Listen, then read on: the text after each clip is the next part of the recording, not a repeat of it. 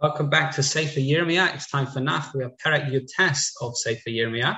Um, we're uh, over a third of the way through, Baruch Hashem.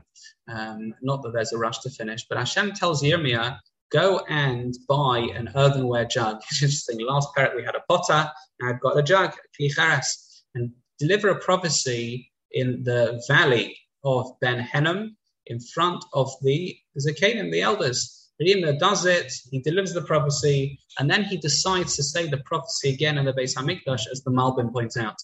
What is the prophecy? Hashem will destroy Yehuda. They served idols, foreign idols, in this place, Ben Hinnom, uh, Ben Hinnom. Particularly, they served Molech.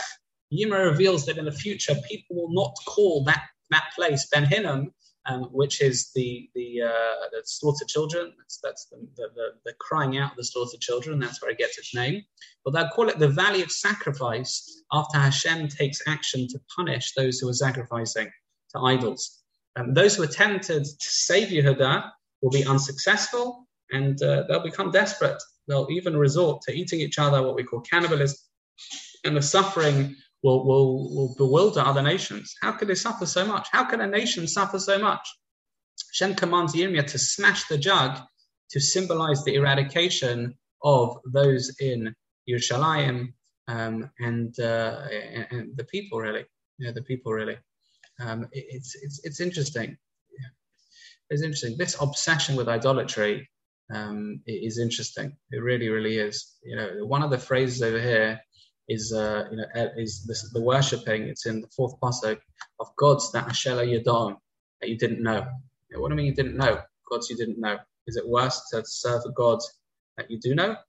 So is, it, is it worse to serve a god that you're familiar with? You know, is, is, is that is that the point? You know, like what, what's what's what's going on?